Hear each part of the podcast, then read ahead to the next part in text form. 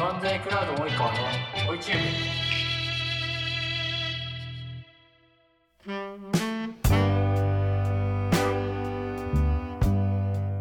実際日本の MA って私から質問してもいいんですか、はい。M&A 業界の話をしちゃってもい。いんですか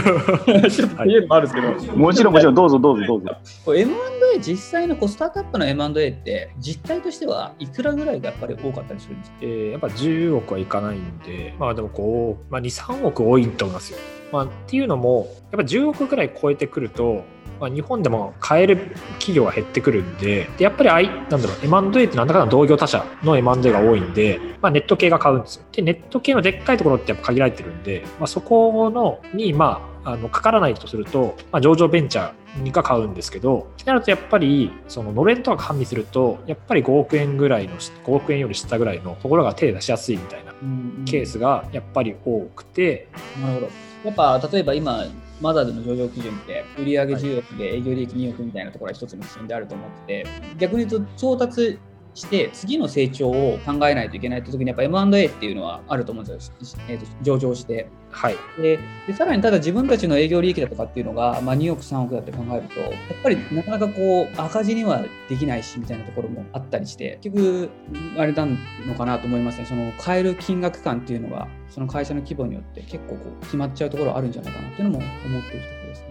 そうですね、平野さんの今のあのところ、すごいいいポイントで、僕が、まあ、売り手さんに M&A でアドバイスする際に、その買収予算、どれぐらいあるかっていう視点ってすごい重要ではあるんですけど、意外と事業会社側の IR 戦略みたいなところで、どういう営業利益を出していくかみたいな比較って、まあ、出てるじゃないですか。そこを見たときに、自社の事業の、まあ、営業利益成長率とかで書くことによって営業利益成長率が、まあ、達された時にこう下がってたりするんで、それがなんか、もともと投資家に対してコミュニケーションしたものとそぐわなかった場合とかは、その場につけなかったりするんで、一つ目線としては営業利益のまず規模がでかいっていうところと、まあ、営業利益の成長率が高いってことですね。なんで営業利益伸びてませんってなると結構困る。業績下がってませんかみたいな話になるんで。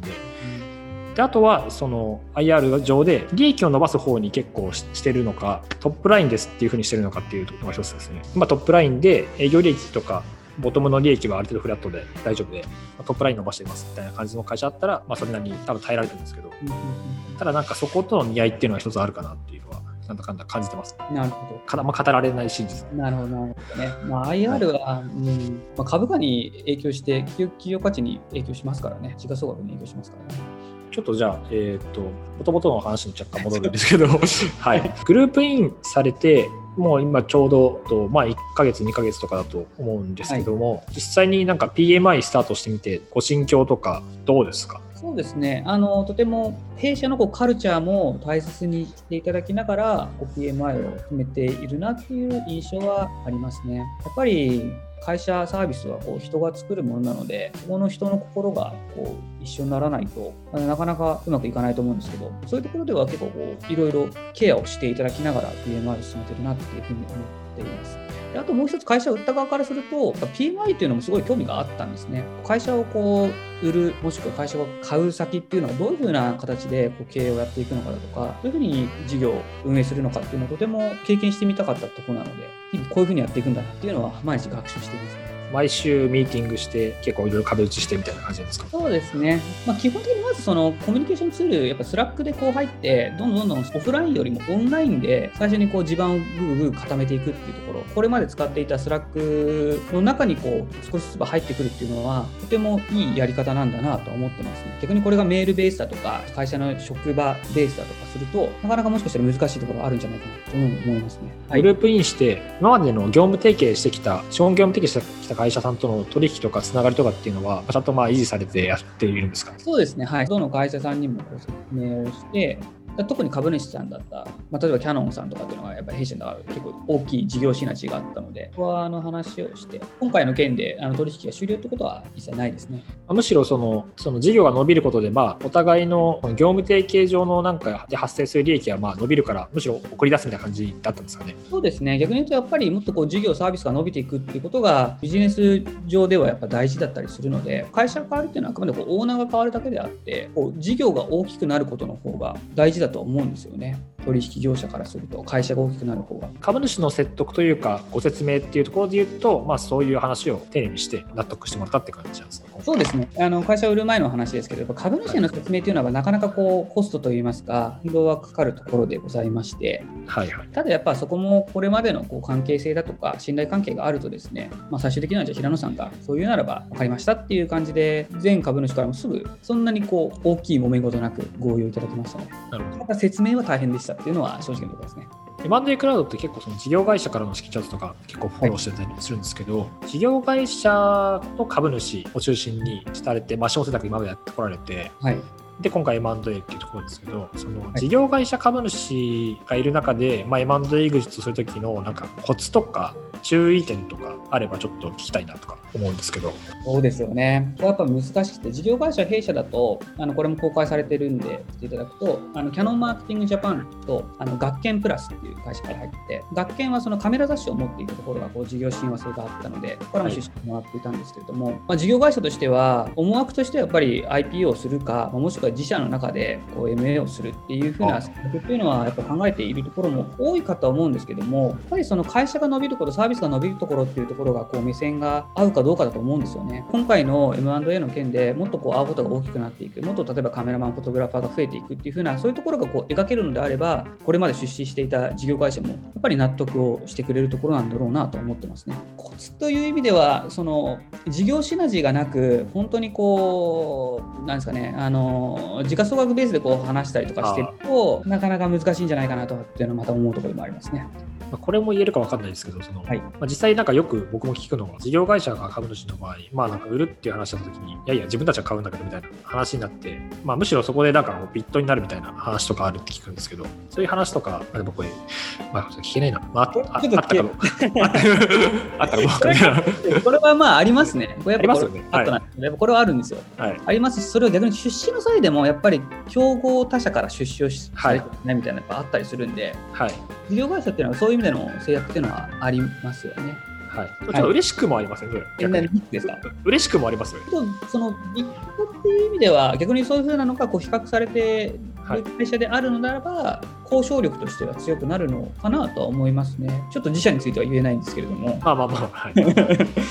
やっぱ M&A をする際のあたってその事業の話と会社価値つまり金銭の話ってこれ全く話が違うと思うんですよ。金銭の価値でどっちかというとキャピタルゲインだとか、まあもしくは会社の時価総額っていう話になってくると思うんですけどそこの折り合いっていうのはどうつけるのかっていうのはこれはあの起業家のマインドで難しいところなんだろうなと思ってますね。例えばこう事業をここの会社とに買ってもらうことによって事業がもう確実に伸びていくだろうとかもっとこう経営力が強くなっていってもっとこう事業のアクセルが踏んでいくっていう M&A たくさんあると思うんですよ、まあ、ただそれと金銭面がやっぱり折り合わなくて結局ディールがこう流れちゃう逆に言うと金銭面だけこうあの折り合ったけれども全然シナジーがいかなくて事業が伸びないっていうケースもやっぱあると思っていてなのでここも M&A の難しいところなんだろうなっていうのも思ってるところですね。そうですね、僕たちもアップデート M&A で言ってることで言うと、まあ、結局なんか M&A は実はスタートアップのキャリア支援なんだよねっていう解釈をしてるんですよね。はい、というか、まあ、経営者のキャリア支援なんですよね。うんで結局なんか経営者さんがどういう起業家人生を歩みたいかっていうところがあってそこになんか資本の理屈が絡んできたり、まあ、ステークホルダーの理屈が絡んできたりっていうのがやっぱあるなと思ってて、まあ、僕自身の体験もその会社を一度譲渡した時にじゃあロックアップ3年やったら、まあ、株価3倍にしますあ2倍にしますけどみたいな話だったんですよね。そんなそんな状況もあるんですね。はいその回僕はロックアップなかったんですよゼロでした。ゼロだったんですか？はいまあ、引き継ぎちょっと業者で少しやったややったぐらいですけど、なんか他のことをすごい、当時すごいしたくて、でも相手側としてはなんか僕が伸ばしてきた功績が欲しかったんで、まあ、うちと一緒にやってくれよみたいな。っていうので、まあ、交渉になって、まあでも、そういうなんか究極の選択みたいなのが、まあ、M&A ってすごい多いですよね。ありますね。その今、周りのこう起業家見てても思うのが、やっぱ IPO をしたいとか、もしくはこうずっとこの事業をやりたいっていう起業家と、もしくはやっぱりこういいサービスをどんどん作っていきたいだとか、会社のこう社長であることよりも、例えば代表取締役であることよりも、どちらかとサービスオーナーの方に価値がああのこうやりたいっっていう人も結構いたりして、そういう場合は、なんか会社の枠組みっていうのにこだわらなくていいんじゃないかなとも思ってますね。M&A っていうのは別にあくまでも一つの選択肢だと思っていて、やっぱ会社サービスがこう伸びていくんだったら、もっとそれを手段を使っていくっていうのはいいんじゃないかなと思ってます。僕もなんかそれが一番なんか起業家やっぱ生き生きできてる状態っていうのがやっぱ日本にとってもいいと思いましてその人にとってもすごいいいと思ってるんで。多分転職とかだとそれができるんですよね。いわゆる中途中途の部分でいうと。ただなんか経営者だとできないのはやっぱそこに資本が乗ってくるんでこの所有と経営が分離しないというかなんだかんだで、あ、そうですね。結局うんはい、っていうのがあるんで、まあ、そこへいろいろややこしさが出てくるっていうのが難しいポイントで、まあ、そこをなんかやっていきたいなとは思ってますね。あとその、先ほど、ゆかさんがおっしゃられたこのキャリアって話も大事だと思っていて、今のこう起業家人生が、どういうふうな人起業家人生を歩みたいのかって話につながってくると思うんですよ。1回目よりも2回目の方がうまくいくだろうし、2回目よりってもっと3回目、4回目の方がもっとうまくいくんじゃないかなっていうのもこう思ったりするので、ただこう起業家するときってみんなこうゼロだと思ってこう起業家すると、なんかこう、もっとすごいユニコーンみたいな会社って、やっぱ何回か起業家してる人たちが代表だったりするんで、全然やっぱ階段のこうステップがあるんだなっていうところだとか、一概に同じ起業家としても全然こうレベル感が違うんだなっていうのは、やってみて分かったところでもありますね。